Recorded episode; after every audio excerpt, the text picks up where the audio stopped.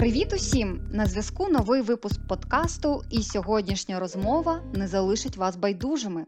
Говоримо з менеджером про менеджерів. Інтригує у цьому випуску. Спілкуємось про проектний менеджмент, потрібний досвід і навички суперпродуктивного піема. І, власне, як знайти своє місце, свою планету в галактиці it компаній. Гість епізоду Олександр Масліков, менеджер проектного офісу Westbound Commerce.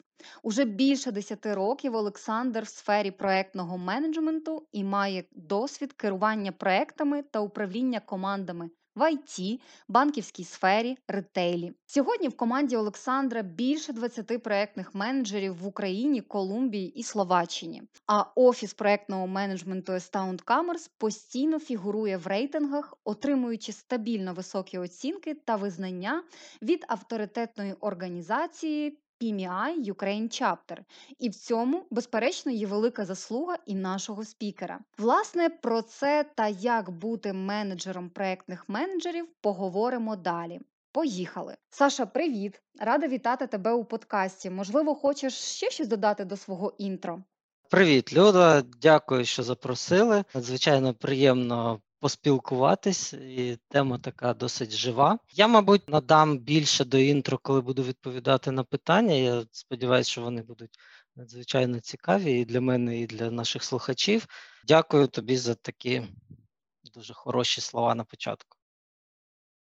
Дякую, Саша. От, власне, пропоную почати з твого досвіду і роботу в різних сферах бізнесу. Як ти думаєш, яка ключова відмінність проектного менеджменту для банку, рітейлу, FMCG, IT? Це підходи, методологія, процеси чи можливо специфіка проєктів? Як ти думаєш? Так, відмінності дуже багато, це правда. Я би почав з того, що it галузь в основному, якщо ми там брати Україну і it компанії України, ми працюємо з клієнтами. Тобто, зазвичай ми робимо проекти назовні. У нас є замовник. І цей замовник він платить нам за проект, і він зазвичай має якісь очікування, якісь вимоги, якісь там строки, дедлайни і так далі. Якщо ми говоримо про компанії, ну там, скажімо, реального сектору, так банки, той самий рітейл, в якому в мене є досвід. Зазвичай проекти в цих компаніях вони направлені всередину компанії, тобто це проекти, які мають на меті якісь покращення. Це може бути імплементація якихось it систем якщо ми говоримо про it проекти В основному там на 90% це ті проекти, у яких є внутрішній тільки клієнт, і, як правило, ці проекти вони не мають якихось там аж занадто жорстких дедлайнів, да, не мають контракту, за який там проектний менеджер відповідає, і вони ну, більш стратегічно направлені ніж проекти в IT. Це, мабуть, основна відмінність, і it ринок в цьому ну досить унікальний. Але ж в it компаніях теж є внутрішні проекти, правильно, тобто на яких е, теж працюють проектні менеджери, ведуть ці проекти. В нашій компанії Вестаунд так само є внутрішні проекти. Які так само ведуть проектні менеджери, вони теж є частиною PMO в нашій компанії, але ці проекти вони ну досить сильно відрізняються. Для нас це навіть окрема кар'єрна ланка. Проектні менеджери, які ведуть е, внутрішні проекти, ми їх навіть спеціально для себе назвали ініціативи. Це ініціативи з покращення нас самих як компаній, трішечки відрізняються за своїми якостями, так би мовити, скілсет в них трошки інший, і специфіка проєктів інша. Ну, от, власне, ти прийшов в IT з ретейлу, правильно? Ну, от останнє твоє місце роботи. І розкажи, чи складно тобі було адаптуватися в проектному менеджменті в Естаунді? Що було для тебе новим?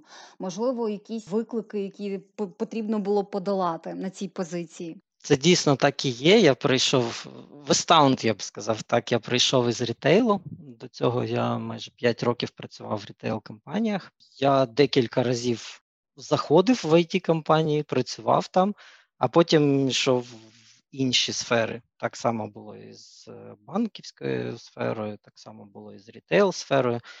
Тому, якщо брати загалом, то в IT я десь близько 20 років, але там постійно якісь перерви. Мені здається, що це дуже класно, це дуже така здорова ситуація, яка дає можливість подивитись на IT, на it компанії, it ринок якось зсередини, да, наскільки ми відрізняємось дійсно, наскільки ми відрізняємось від реального сектору економіки, да, і тих компаній, які щось виробляють або щось е, продають саме в Україні. І я би сказав, що різниця надзвичайно велика по організації роботи і по тим самим проектам. Наскільки це важко, мені було не дуже важко. Мені було дуже важко починати в рітейлі, коли мене запросили в компанію будувати проектний офіс фактично з нуля. Там не було нічого взагалі. Було слово проект, який кожна людина трактувала по-своєму, тому що для когось проект це була документація на будівлю, побудову продуктового магазину. Це теж проект, і для них було очевидно, що я буду займатися саме цією документацією, там чи підготовкою, чи я не знаю, чи затвердженням. Я не знаю, що саме вони мали на увазі, але було мені дуже дивно і, і трохи смішно, коли ми знайомились, і, і коли для мене це був був абсолютний сюрприз, що слово проект воно для всіх означає щось інше. В it галузі всім зрозуміло, що таке проект, і ми всі знаємо, всі працюємо mm-hmm. з проектами і в проектних умовах. Тому скоріше повернутися е, в IT для мене було ну, як трішки таке повернення додому в щось дуже звичне і, і в щось зрозуміле, тобто в ту сферу і в ту те оточення, яке. Е, ну, якому не треба пояснювати, що таке проектний менеджмент, які там є фази у проєкту і так далі. Тобто, якщо ж говорити саме про Estaund і порівнювати його там з іншими it компаніями в яких я працював, то я би сказав, те, що мене одразу вразило, і це не тільки мене, це я чую майже від, від кожного нашого новачка. Це надзвичайно детально і ну, якось якісно да, прописані процеси. Угу. Тобто та та робота, яку робить проєктний менеджер, вона от прям дуже, ну і не тільки проєктний менеджер, а взагалі ті ті процеси, за якими ми робимо свої проекти, ми всі, от вона дуже якісно і дуже детально виписана. Угу. І це і це було круто. Я коли це побачив. Ну от враховуючи да, твою відповідь і те, що напевно PMO в IT – це зразок для інших проектних команд в інших індустріях. То як бути тим проектним менеджером, які можливо нас слухають зараз, і вони працюють в телекомі, в ретейлі, в банках, і все ніяк не наважаться, хочуть, але не наважаться перейти в ІТ. От е, твої так. Ключові основні поради, що що їм треба надолужити, да, що їм треба можливо почитати чи підтягнути якісь знання, щоб з легкістю почати роботу в ІТ. Цікава тема дуже стосовно переходів з інших компаній в IT. Я це теж робив декілька разів, і є що сказати з цього приводу. Перше, я би сказав, не треба боятися, тому що дуже часто так буває, що я я не скажу, що це там всі бояться IT, але от це часто буває дійсно. Я бачу це в багатьох кандидатах. Якщо в них не було досвіду роботи там саме в it компанії, вони щось чули, вони розуміють, що треба робити. Вони розуміють, що робить проектний менеджер, але для них це щось невідоме. І ця от невідомість вона якось трішки лякає. От перше, щоб я порадив, це не боятися цього, тому що так чи інакше, робота проектного менеджера вона схожа. Робота з людьми все одно і там, і там є робота з е, результатом, з бюджетом, з таймлайн проєкту, внутрішній клієнт чи зовнішній клієнт, але вона все одно є. Робота з очікуваннями, вона все одно є. Тому дуже багато навичок, да, і от тих от саме soft skills, які потрібні проєктному менеджеру, вони є. Та, Якщо людина має досвід, вони вже є. Тому треба їх просто брати, да, як то кажуть, на вооруження от, і з цим іти. Тому що вони все одно повторюють. З іншого боку, що також треба врахувати, it ринок, особливо от мені здається, український it ринок, він такий дуже замкнений. Такий, да, от він іноді навіть от it люди, да, от ті, які працюють в it компаніях, вони трішки відносяться до себе як до якоїсь такої окремої трішки касти від від усього іншого ринку. І дійсно робота в it компаніях відрізняється. Перш за все, відрізняється культура. От, от саме корпоративна культура, от вона інша. Коли ти приходиш з банку, де ти ходиш кожен день там в костюмі з кроваткою, там половина твоїх колег звертається до тебе на ви по імені по батькові. Відповідно, і навіть атмосфера, там я не знаю,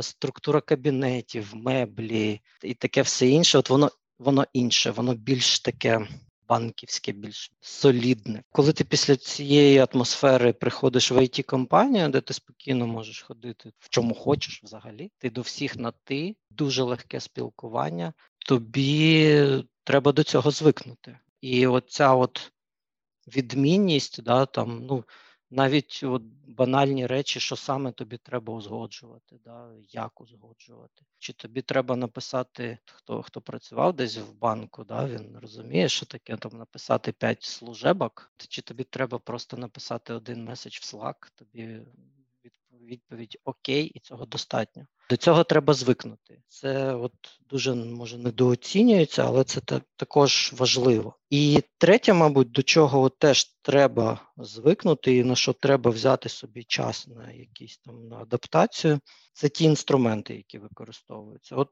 ну, в it сфері всім абсолютно зрозуміло, там як працювати в Jira, у нас в компанії взагалі там дуже багато внутрішніх процесів побудовано на тій самій Jira, яка там для всіх звична. Знову ж таки, якщо приходити там в рітейл-компанію, ну яка Jira? Ні. Тобто є там Excel, всім зрозуміло, що таке. Якісь свої там Confluence чи якісь інші от такі от інструменти, які дуже активно використовуються. Вони зручні, вони прості, легкі. До них треба звикнути. І треба звикнути до того, що всі інші навколо також їх використовують. Ще раз прослухайте Олександра. Я думаю, що як тільки ви прийдете в ІТ, по-перше, ви відразу видихнете, тому що переодягнетесь в casual вбрання, якийсь в одяг, і тут вас далі за onboard ять і всьому навчать. Але давай трохи продовжимо далі про тебе. І таке, напевно, швидке питання про твій сьогоднішній досвід. Ти залучений сьогодні до ініціатив тільки з розвитку проектних менеджерів, чи ти також і долучений е, до комерційних проєктів? Я виконую роль функціонального менеджера. То згідно нашої матричної структури, от функціональний менеджер він відповідає саме за роботу підрозділу ну, безпосередньо не відповідає за результати проєкту. То, звичайно, ми допомагаємо, да, ми саппорт для наших проєктних менеджерів десь порадою, десь і своєю участю інколи. Але це скоріше така опосередкована робота. Основне, чим я займаюся, це якраз так: це робота з людьми, це робота з процесами, по яких ми працюємо, це робота з е, внутрішніми ініціативами самої організації. Думаю, що ми далі більш детальніше розкриємо всі, всі твої респонсибілітість в ході розмови. Але хочеться трошки повернутися назад. Да, Ти згадував уже неодноразово офіс проектного менеджменту Astound Commerce. От е, цікаво, взагалі, як працює цей великий механізм, з ким е, ви взаємодієте, і з якою частотою? Чи це відокремлена якась певна структура там зі своїми правилами, чи все ж таки вона діє в рамках всієї компанії? От хотілося б трохи почути, куди саме потрапляють проектні менеджменти е, з ринку да, в компанію, де вони опиняються? Це теж було дуже позитивне здивування позитивний сюрприз, коли я прийшов в Astound.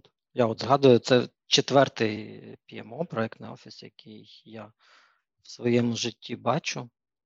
І я можу сказати, що це перший PMO, який дійсно має настільки високу вагу і настільки великий авторитет всередині компанії. Для мене, як для людини, яка там працює в цьому PMO менеджером, це дуже важливо, тому що багато в яких організаціях PMO вважається таким не дуже значним сапортним юнітом, який допомагає, звичайно, він теж важливий, але це не той юніт, який має авторитет всередині компанії, от настільки великий авторитет.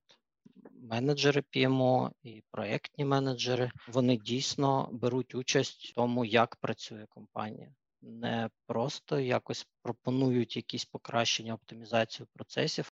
PMO Westbound можу подякувати людині, яка організувала цю всю структуру. Може, не почала, але вивела її на такий рівень. Це Максим Ільницький. PMO Westbound дійсно створює всі процеси, за якими працює організація проектні менеджери всієї компанії вони зібрані в PMO. І це дозволяє нам підтримувати якусь спільну культуру, спільні правила, ділитися best practice між цими проектними менеджерами. То ми, от як PMO, ми працюємо дійсно як одна структура і один такий організм.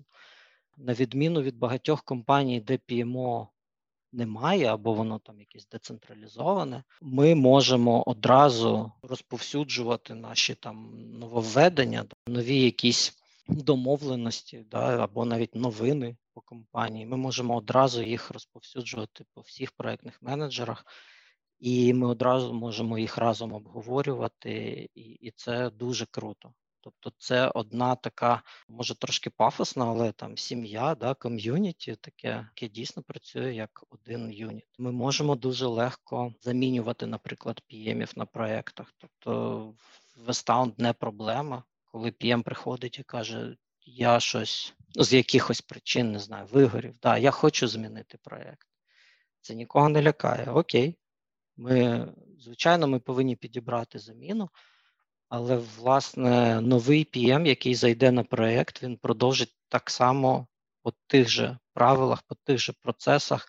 Ну, в ідеалі з тією ж ефективністю він продовжить те саме робити. Він продовжить менеджити команду і деліверити проєкт. Тобто, це це надзвичайно круто. Стаунд перша компанія, де я взагалі побачив таку традицію, як призначати заміну проєктному менеджеру на час відпустки. Якщо там проєктний менеджер на тиждень йде у відпустку, інший проєктний менеджер замість нього там трішки менеджить. Зазвичай такого немає. Тобто, зазвичай дуже важко новій людині встигнути ну, заонбордитись в проєкт, да, там, щось зрозуміти взагалі, що відбувається, там познайомитися з представниками клієнта і ще встигнути щось корисне зробити. Тобто, зазвичай ну, за тиждень це це неможливо. От в Останді це можливо там день-півтора, і все, і вже людина може ефективно працювати далі.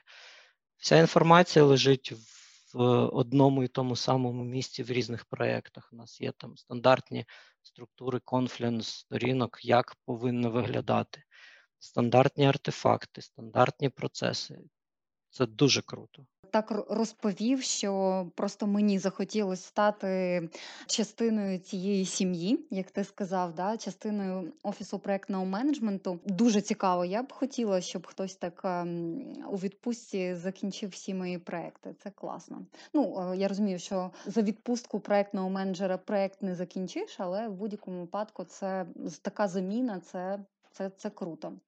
Але давай трохи поговоримо більш розкриємо більш детальніше зони твоєї безпосередньої відповідальності. Да, Ми вже почули, що ти досить багато вкладаєш зусиль в розробку процесів, їх запуск, функціонування у роботу внутрішніх якихось ініціатив або проєктів. Але хотілося би також і дізнатися про сторону, протилежну сторону як менеджера, так тому що це та людина, яка розвиває таланти яка їх мотивує, надихає. І от, власне, е, відразу ж питання: Саша, як змінилася мотивація? Тобто, чи бачиш ти ці зміни? Мотивація проектних менеджерів, команд у розрізі часу до пандемії і е, після? І чи якось вплинула на це відсутність там face-to-face meeting ів, відсутність офісу як такого, да, тому що більшість там працює віддалено? Що ти спостерігаєш? Давай я спочатку розкажу про свою роль в е, PMO, та, як менеджера. Дійсно, я в основному працюю з людьми, тобто моя сфера відповідальності це все те, що стосується people management і resource management, і всі внутрішні ініціативи, які є з цього приводу, якісь там HR-ініціативи і так далі. От я в PMO займаюся якраз цим. Класне питання щодо віддаленої роботи. Воно ще досі актуальне. Я от пам'ятаю якийсь період, коли всі казали, ну вже все, вже вже втомилися від порад навколо стосовно того, як працювати з дому. Вже всі звикли, всі вже всі вже працюють. А зараз ця тема знову стала актуальною, і мені здається, вона стала актуальною, тому що прийшло це розуміння, що ця віддалена робота вона на дуже надовго, вона не закінчиться з пандемією разом. А друге, це те, що ми вже ну в першу чергу, от ми, як менеджери, ми вже почали чітко бачити наслідки, почали вже дійсно бачити якісь зміни в поведінці людей, в мотивації людей, які от якраз викликані тим, що вони і і ці люди, і їхні команди, і там вся організація, от вони працюють віддалено один від одного. Чим я можу поділитись? Ну, по-перше, нам було трішки простіше, тому що Стаунд одразу був готовий. І до пандемії все було підготовлено для того, щоб можна було працювати віддалено. Тому спочатку ми взагалі нічого не відчули. Ми дуже боялися за якісь там просадку у роботі наших людей, да, можливо, в мотивації людей, але ми цього не відчули. А от зараз я можу сказати, що видно якісь результати. По-перше, дійсно видно результати в мотивації. Я це пов'язую з тим, що люди почали трішки більше вигорати на роботі. Не всі, на жаль, впоралися з е, цією задачею відокремити роботу від е, особистого життя. Люди працюють багато, працюють більше, ніж вони працювали раніше, і це не тому, що їх хтось змушує, це тому, що от багато кому важко відокремити роботу від всього іншого життя. І так виходить, що людина просто більше працює, від цього більше втомлюється, ну, навіть фізіологічні якісь речі, там, типу, менше рухається і так далі. І це все впливає на рівень стресу людини, і це все впливає в кінцевому результаті на вигорання. Ті поради, які е, я впевнений, що десь ви чули, щось краще, щось гірше, але вони всі працюють.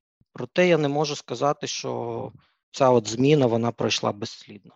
Тобто, все одно ми маємо певне ну, от, зменшення мотивації людей, зменшення комунікації між собою, що ускладнює оцей от тімворк. Ми даємо поради проектним менеджерам, як працювати. Вони самі дають поради один одному, фішечки, да, такі якісь дрібнички, які працюють, да, які працюють віддалено. Тому я не можу сказати, що там якісь для нас наслідки значні, але от якщо казати взагалі, то так, мотивація дещо знизилась. Командна угу. робота дещо ускладнилась. Ми це бачимо, і це чітко я от пов'язую з, з пандемією. О, до того ж, дуже сильно змінився ринок, саме it ринок. Ми бачимо готовність ну, в принципі, всіх компаній працювати віддалено. Бачимо те, що поступово втираються оці от грані різних міст, різних країн. Зараз абсолютно не проблема там проживати в одному місті, а працювати в іншому місті, і вже до цього від. Тобто, якщо раніше це була така трішечки, ну або ти фрілансер, або це скоріше екзотика, то зараз це абсолютно нормально для великих компаній вільно пропонує. От Astound якраз одна з компаній, яка також абсолютно спокійно е, зараз набирає людей на ремоут роботу з будь-якої країни. І, ну, Якщо говорити про Україну, то з будь-якого міста України. Але також глобально ми набираємо зараз проектних менеджерів фактично в усьому світі. Цікаво, що ти сказав, що і ринок змінився, да, і в принципі ми це бачимо і по по кількості публікованих вакансій, позицій. Так е, компанії продовжують змагатися за досвідчених експертів, переманювати їх, е, заманювати і всі, всі і все такого роду. І от власне наступне питання: як утримати команду цілісною, як утримати скілових проектних менеджерів в компанії на довгі роки, на довгий період при такому ринку. Тобто, чи є в тебе якісь е, інструменти, поради, як це зробити? Тому що пропозиції палають, компанії разом з ними тут тільки не знаю, чи компенсація лишається майже не єдиним виходом із ситуації? Можливо, я помиляюсь. Теж класне питання. Ну, якраз на мою думку, компенсація це не вихід із ситуації. Це може бути якесь дуже короткострокове, якесь там полегшення, да, але це точно не довгостроковий вихід із ситуації, ретеншн людей, да, тобто утримання людей в компанії. Якщо говорити про проектних менеджерів, особливо от про проектних менеджерів таких компаніях, як Estound, насправді їх небагато на it ринку, тому що я тут може повернусь трішки назад. Я про це не сказав, коли ми говорили е, про PMO в Estound. Estound – компанія solution oriented, тобто ми продаємо не людей нашим клієнтам, ми продаємо не продукт нашим клієнтам, а ми продаємо певне рішення.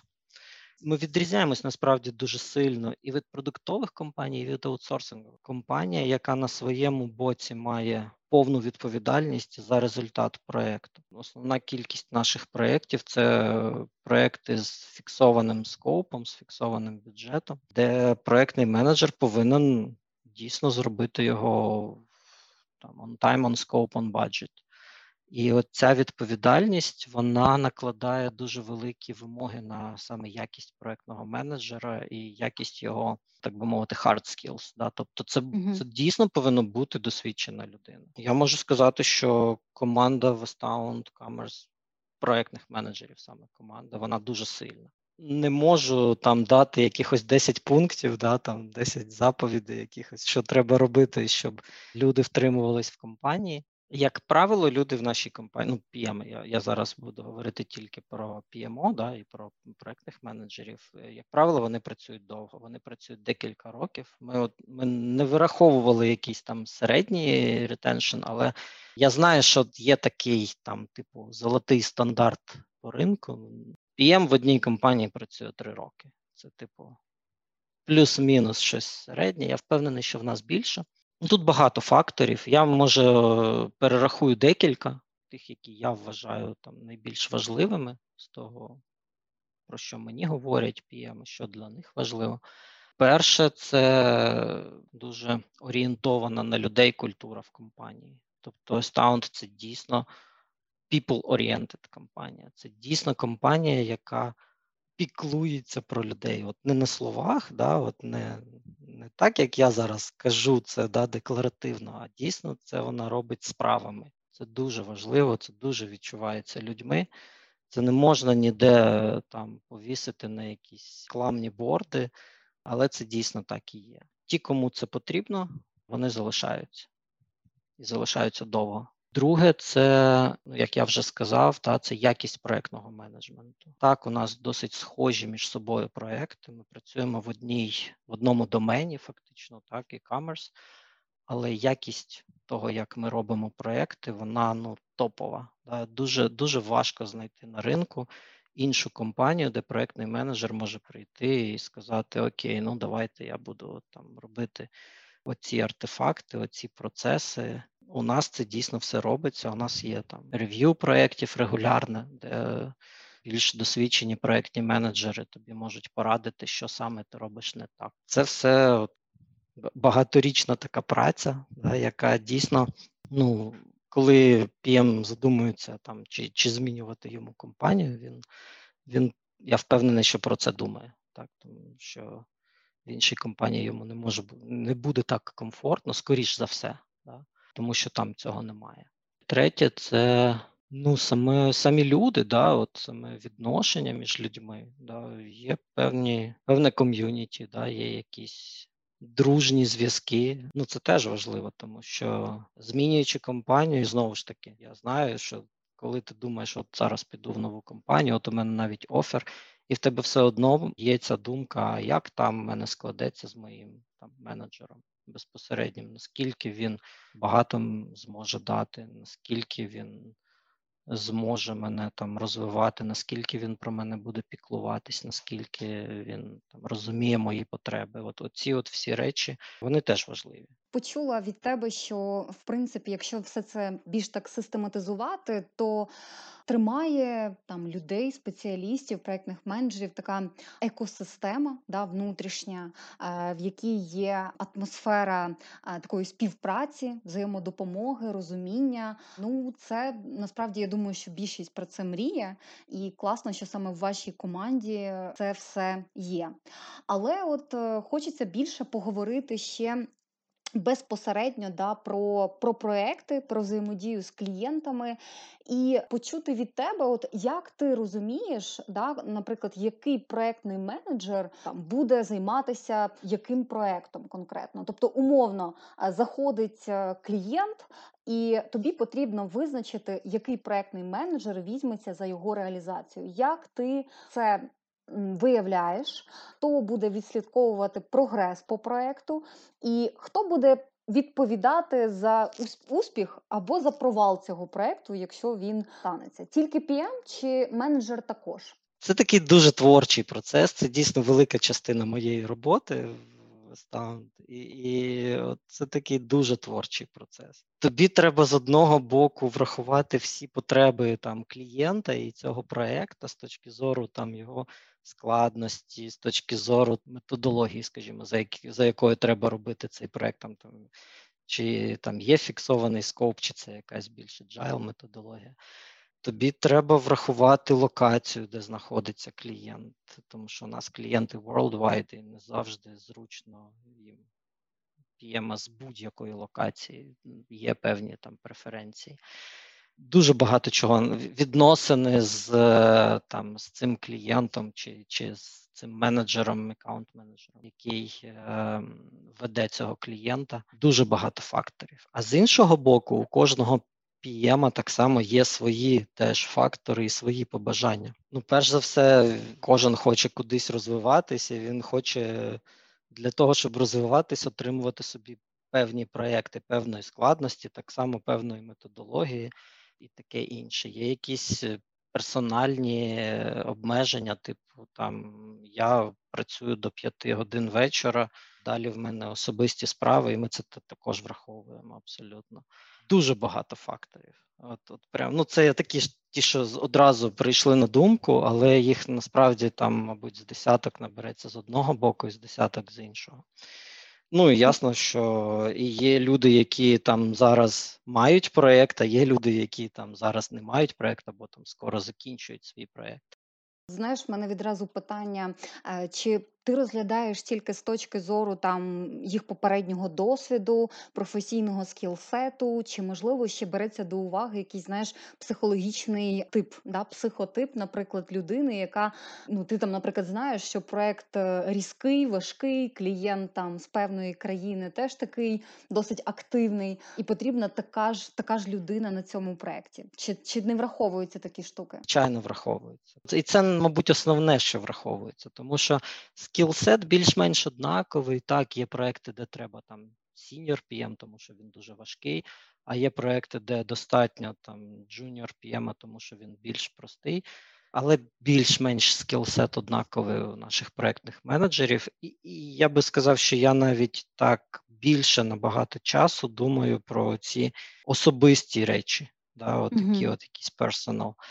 У мене є правило, якого я завжди, може там один-два рази не дотримався, але завжди дотримуюся. Якщо я хочу призначити PM на проект, я завжди спочатку питаю самого PM. Завжди у PM є право відмовитись. Така певна демократія до певної міри, і завжди PM може сказати Ні, я не хочу цей проект досить часто відбувається. Да. Е, чому це так? Тому що менеджер це та людина, яка несе досить велику відповідальність. Повинен деліверити цей проект, він повинен його успішно зробити для клієнта.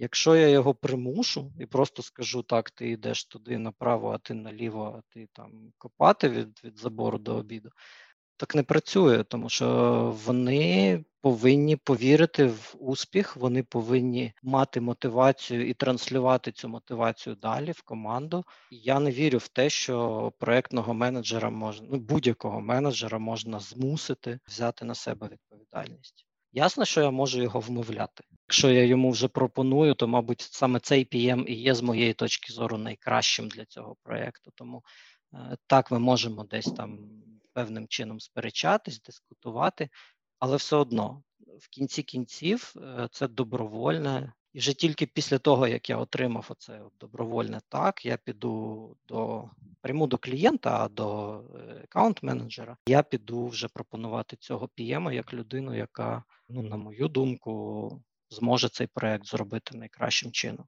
Ну, от згадалась мені одна така говірка, типу кажуть, що успіх це заслуга там одного спеціаліста, а провал це по суті результат роботи там всієї команди, наприклад. Да? Ну тобто вже оцінюють, що команда погано спрацювала. От, власне, щодо щодо провалу да, і успіху, якщо хто відповідає за результат проекту, тільки один проектний менеджер, чи ще і його функціональний менеджер теж несе якусь долю відповідальності за такі результати? Е, я пам'ятаю, колись е, брав участь у метапі, якраз теж була презентація про там різні people management аспекти в роботі з PM-ами. І, і, і я тоді казав, що якщо ви хочете звільнити проектного менеджера, то ви ніколи не зможете йому довести за що. І я досі так вважаю, тому що завжди знайдеться купа якихось там інших винуватих, які не дозволили зробити е, роботу PM якісно. Є проекти, ну скажімо, неуспішні. З якихось причин ми їх вважаємо неуспішними, тому що це теж така штука. Не дуже однозначна в компанії, де є от саме ця культура проектного менеджменту, да, де є от, от сильна культура проектного менеджменту. От дуже рідко неуспішний проєкт це провина там одного PM. Якщо PM робить е, свої всі там PM-ські процеси якісно, то його не буде звинувачувати. Це може бути що завгодно, е, там, не знаю, зміна пріоритетів у клієнта і все, і вже проєкт провалюється. Тому тут не можна говорити, що є певна одноосібна така відповідальність у будь-кого, в принципі, якщо якщо проект провалюється. Звичайно, є певні там скарги на роботу PM, є неякісна робота PM. Якщо є такі скарги, ми в них розбираємось, там ми допомагаємо PM або замінюємо PM, якщо це необхідно. Ми можемо сказати, коли PM зробив свою роботу неякісно. Плюс, як я казав, ми регулярно проводимо рев'ю моніторимо, як хто працює на проєкті, але це не означає, що якщо всі PM працюють ідеально, що всі проекти будуть успішними. В кожному випадку ну, треба розбиратись. Знову ж таки, є у нас процес Lessons Learned, де ми залишаємо всі ці причини, да, якось угу. їх фіксуємо і потім з ними працюємо не одним тільки проджект-менеджером на проєкті. Тобто є ще велика команда, є ще той самий клієнт, який інколи буває, змінює траєкторію свого руху там посередині самого самої розробки. Тому погоджуюсь, що залишимо PM у спокої і не будемо їх карати за будь-які моменти, які можуть виникати на проектах. Хотілося знаєш, от е, взагалі поговорити про саму специфіку проєктів в компанії. Я знаю, що вони масштабні, великі, що ви працюєте з е, досить відомими брендами, і насправді кожен проект це велика відповідальність і великі гроші. Відповідно, все це накладає дуже велике навантаження на того ж самого проектного менеджера, який розуміє всю відповідальність. Людина вигорає. Да, ти вже згадував сьогодні про вигорання, і що є такі випадки, коли вже приходять проджект-менеджери такі на межі і просять їх замінити на проекті. От як е, як відслідкувати оцей стан менеджера, щоб не допустити до критичної межі вигорання? Чи є у вас якась якийсь процес, методика, що допомагає? Можливо, регулярні ван-он-вани? Тобто, як ви трекаєте стан проектних менеджерів? Буду казати за себе, тому що, мабуть, у кожного функціонального менеджера якісь там є свої хитрощі, які вони використовують. По-перше, це звичайно one-on-one, регулярні мітинги, і дуже важливо, щоб вони були регулярними, тому що якщо це мітинги там типу за потребою, то стан людини ти не зрозумієш. Я зустрічаюсь раз на два тижні. От у мене там близько 20-25 людей. Я я зустрічаюсь раз на два тижні з ними. Кимось зустрічаюсь раз на тиждень. Це мій вибір, і там може бути декілька причин. Ну, по-перше, з новачками в компанії я зустрічаюся раз на тиждень, тому що в них більше питань, їм більше є чим поділитися, і їм треба частіше розмовляти з менеджером, з людьми, у яких є, ну скажімо, багато завдань, які мене цікавлять я зустрічаюсь частіше, тому що наші PM, вони не тільки роблять проекти для клієнтів, а вони ще роблять певні там внутрішні якісь ініціативи з покращення там чи PMO процесів, чи якісь там на рівні всієї організації. От з тими, хто більше бере участь в таких ініціативах, я зустрічаюсь частіше. Коли я бачу, що рівень мотивації людини от він знижується, я зустрічаюся з людиною частіше. Принаймні пропоную завжди. Ще є один важливий кейс, якщо я допомагаю людині в розвитку. PM є якісь певні питання або теми, та, які ми можемо обговорити, і я зустрічаюся з таким PM частіше. Тобто, якщо PM більше вимагає оцього от розвитку, да, uh більш інтенсивного, я можу з ним зустрічатись частіше. Ну, ясно, що ми це не робимо кожен день, але от такий от невеличкий, типу як health check, він обов'язково потрібен. Я не можу сказати, що я роблю для цього щось особливе. Задаю якісь питання там, чи в мене є якась схема, за якою я проводжу ці от one-on-one зустрічі. Це певний досвід. Да? Я можу сказати по спілкуванню з людиною, наскільки вона добре почувається да, саме зараз. Якщо мене щось тривожить, я обов'язково спитаю. Мене можна обдурити, але зазвичай ну, я не бачу в цьому ніякого сенсу. От, Тому я тут дуже довіряю своїм якимось відчуттям внутрішнім. Можу сказати, наскільки вона от в такому ну, хорошому ресурсному стані, да, вмотивована, готова працювати, наскільки їй все подобається. Це не означає, що якщо я бачу якісь проблеми, то я одразу зможу на них відреагувати. Але принаймні я зрозумію, що щось не так. Для того, щоб людина вже була на межі вигорання, ну це вже такий довгий повинен пройти строк. Досить довго вже людина повинна бути такою дуже демотивованою. Вона ясно, що не буде мовчати протягом цього часу. Так я буду знати, це не буде сюрпризом. Якщо людина приходить і каже, я вже все вигорів, там вигоріла повністю, ми обов'язково шукаємо чим допомогти. Певні відпочинки, відпустки, довгострокові відпустки, якісь сабатікали. Це може бути найпоширеніше, мабуть, це зміна проєкту. Ну, буває таке, що людина із клієнтського проекту, наприклад, проситься на внутрішній проект, щоб просто переключитись і відпочити. Такий спосіб реальний? Реальний, але зазвичай цього не потрібно. Вони просяться до іншого клієнта, скажімо так. Угу. У нас були от е, випадки, коли людина приходить і каже: Я хочу простий проект, я хочу відпочити. Я думаю, що цим блоком е, ми так е, трохи закриємо, бо він трохи сумний, якщо чесно. А хочеться поговорити щось щось про веселіше, про нове, про нових людей, які приходять до тебе в команду. От, власне, ти також відповідаєш за фінальний відбір, за совскільні інтерв'ю з кандидатами. І от поділись, як ти розумієш, що людина твоя і ідеально впишеться в команду проектних менеджерів. Тобто ти якось це відчуваєш всередині, чи в тебе є якийсь чек-ліст, по якому ти проходишся, задаєш певні там контрольні питання, людина відповідає, і ти розумієш, все, це наш або наша.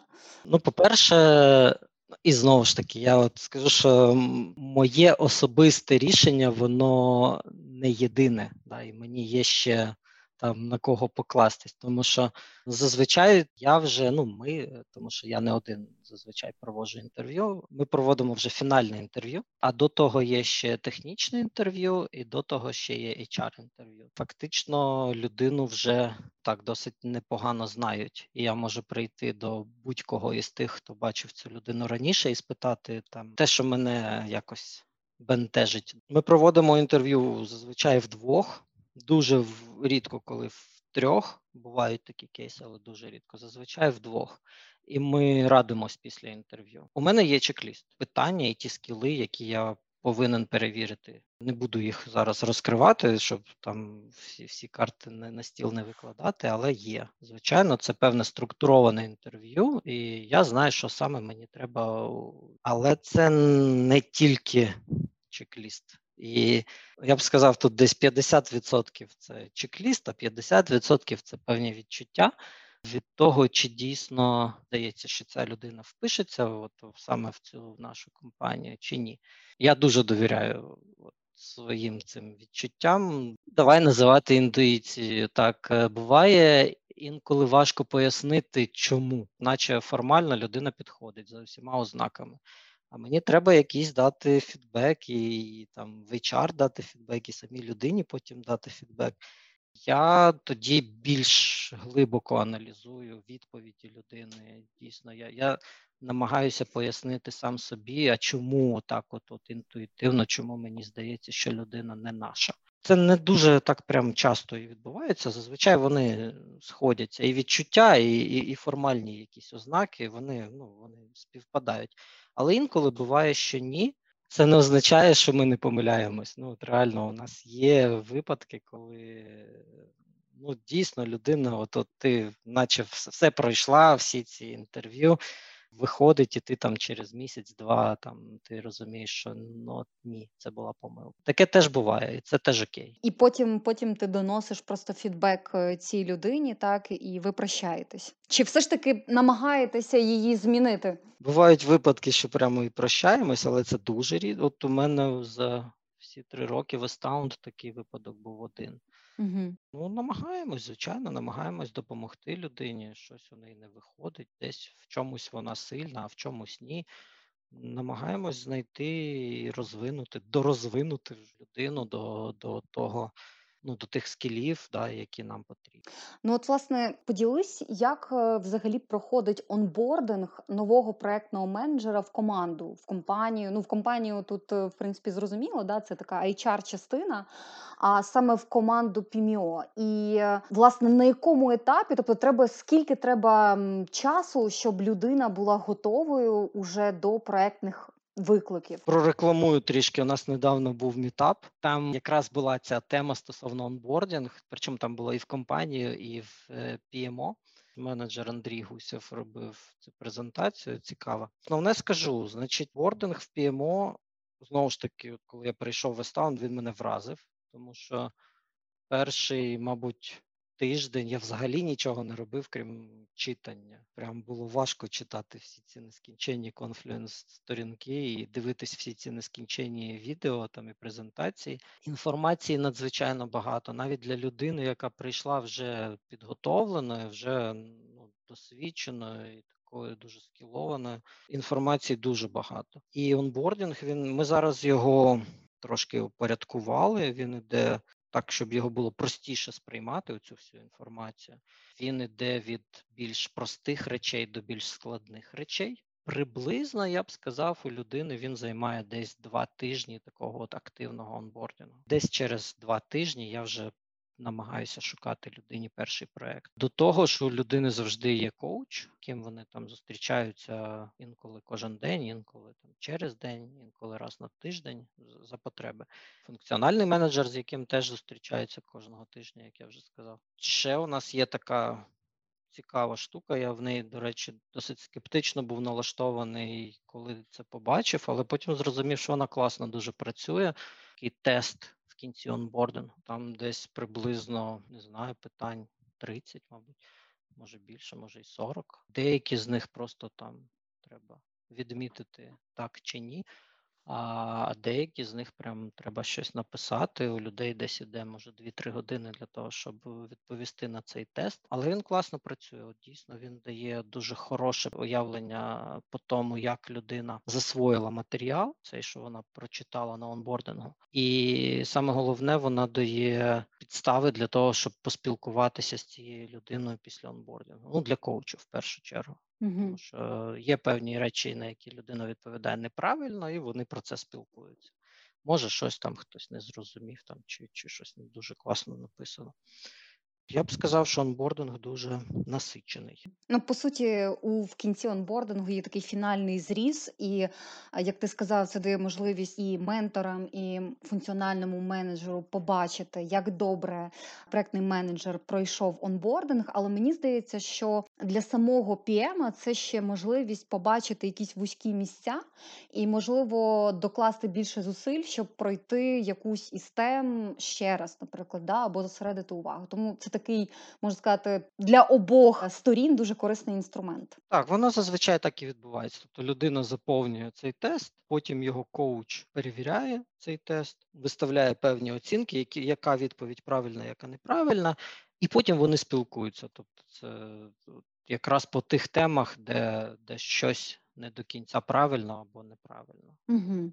От ми вже згадували, що твоя команда, ну там частково, да, більша частина в Україні, але є ще проектні менеджери в Словаччині, в Колумбії. Скажи, тобі складно взагалі з е, комунікувати, там підтримувати, розвивати людей з різних культур? Це для тебе виклик, вихід з зони комфорту, чи можливо навпаки, ти не бачиш в цьому там чогось особливого? Да?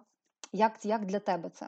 Звичайно, є в цьому щось особливе. Я може зараз буду протилежні речі казати, але я буду намагатись пояснити, щоб було зрозуміло. Люди з ну, по-перше, ви спілкуєтесь англійською мовою. Для жодного з вас англійська не рідна.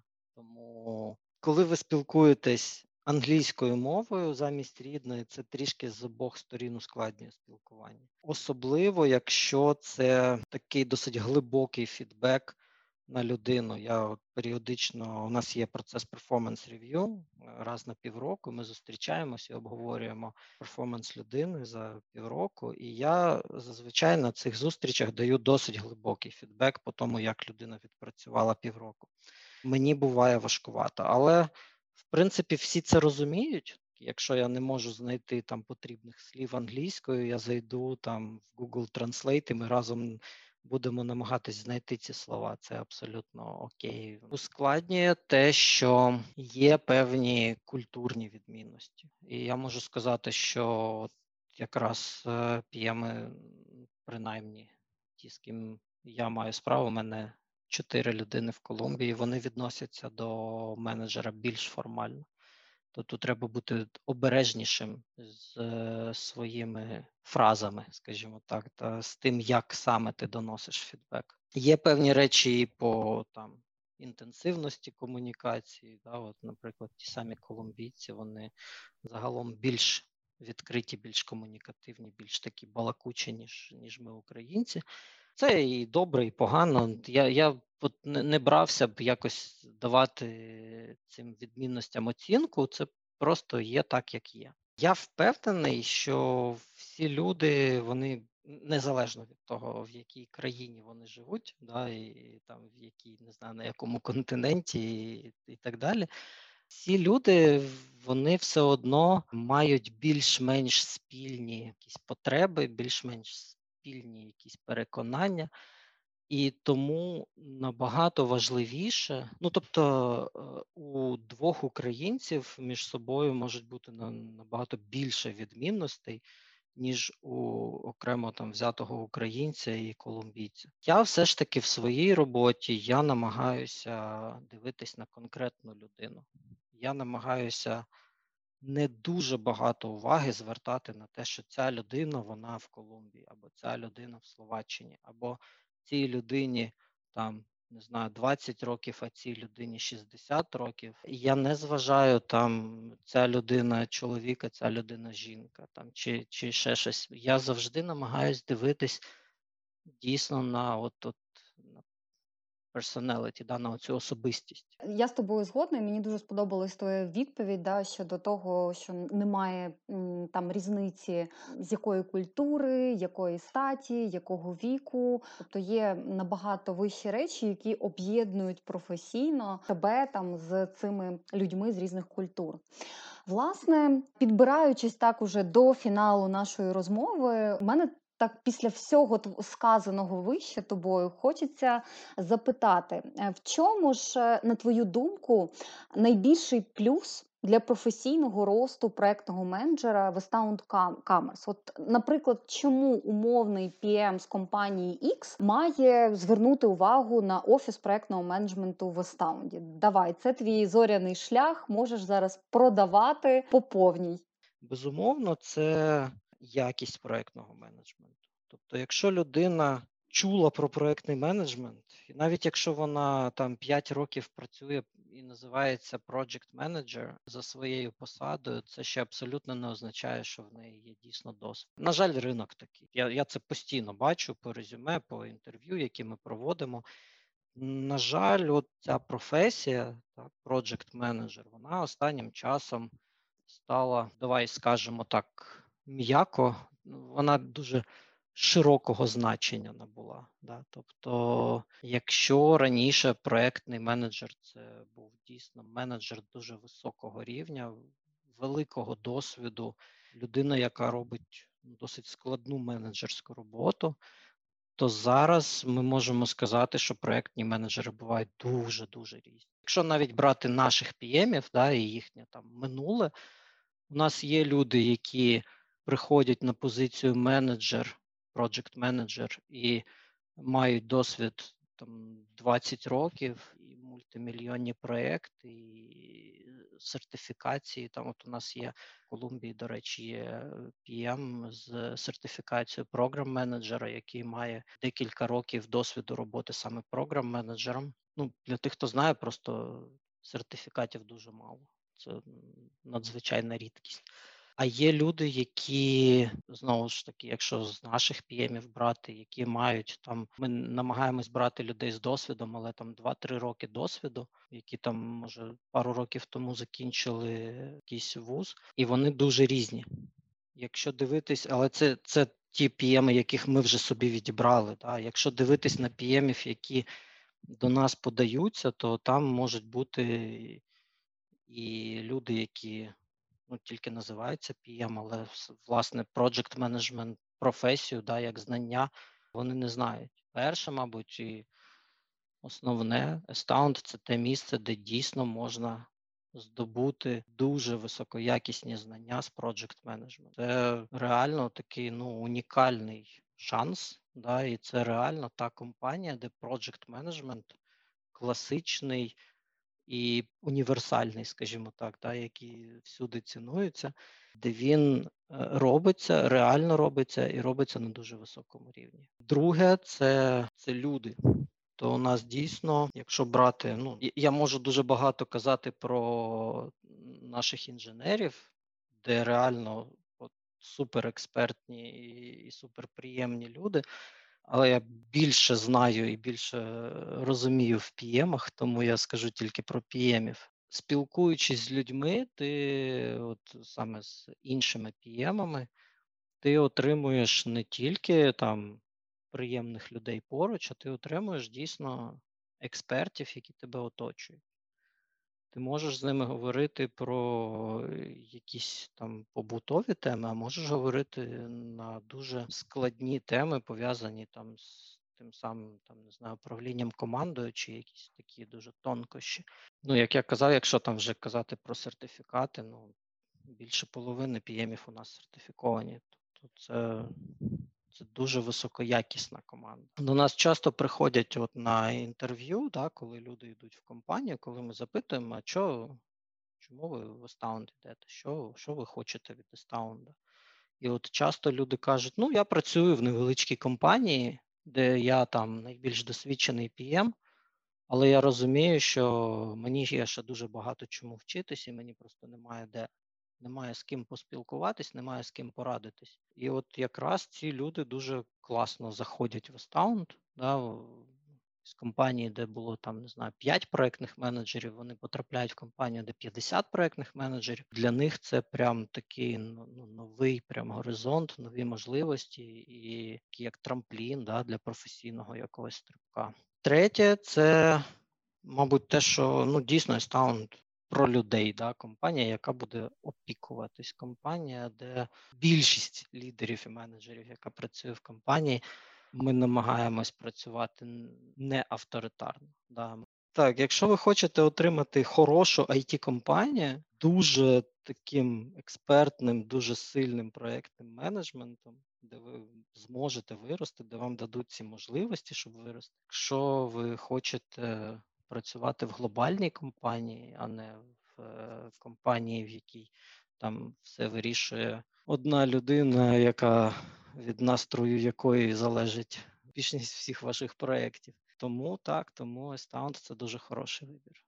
Справжній патріот компанії Олександр Масліков був сьогодні з нами в подкасті. Друзі, і щоб перевірити все сказане Олександром, вам тільки треба просто зробити один крок: зайти на сайт careersastoundcommerce.com, знайти вакансію в команду, завантажити своє CV – і все. І я думаю, що зустрінетеся на фіналці з Олександром і перевірите його чек-ліст і інтуїцію. Саша, дуже дякую тобі за сьогоднішню розмову. Дуже багато інсайтів просто витягли з тебе за цей час.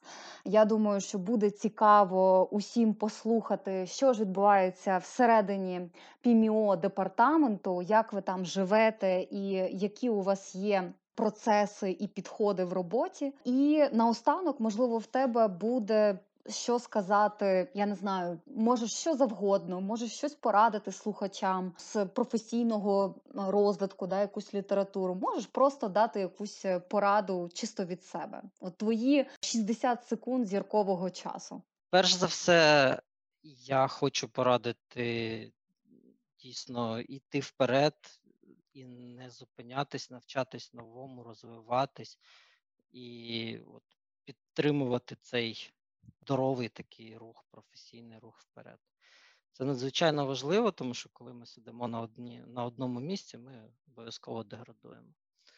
Друге, е, я хотів би всім побажати успішних проєктів, здорових, класних команд, здорових поруч людей, та і все, і успішних проєктів. Певні лінки, Люда, ти мені обіцяла розмістити на обов'язково на додам. де там є цікава інформація. Бажаю всім щастя. Друзі, на цій щасливій ноті будемо закінчувати цей епізод подкасту. Я сподіваюся, що ви дослухали нас з Олександром до цього фінального моменту. Дякуємо усім, хто з нами. Підписуйтесь на подкаст на виворіт, рекомендуйте його друзям, шерте його в своїй мережі, щоб нас ставало більше. А ми будемо продовжувати для вас збирати цікаві історії і зустрічатися з класними людьми. Дякую всім, дякую, Саша. Всім па-па!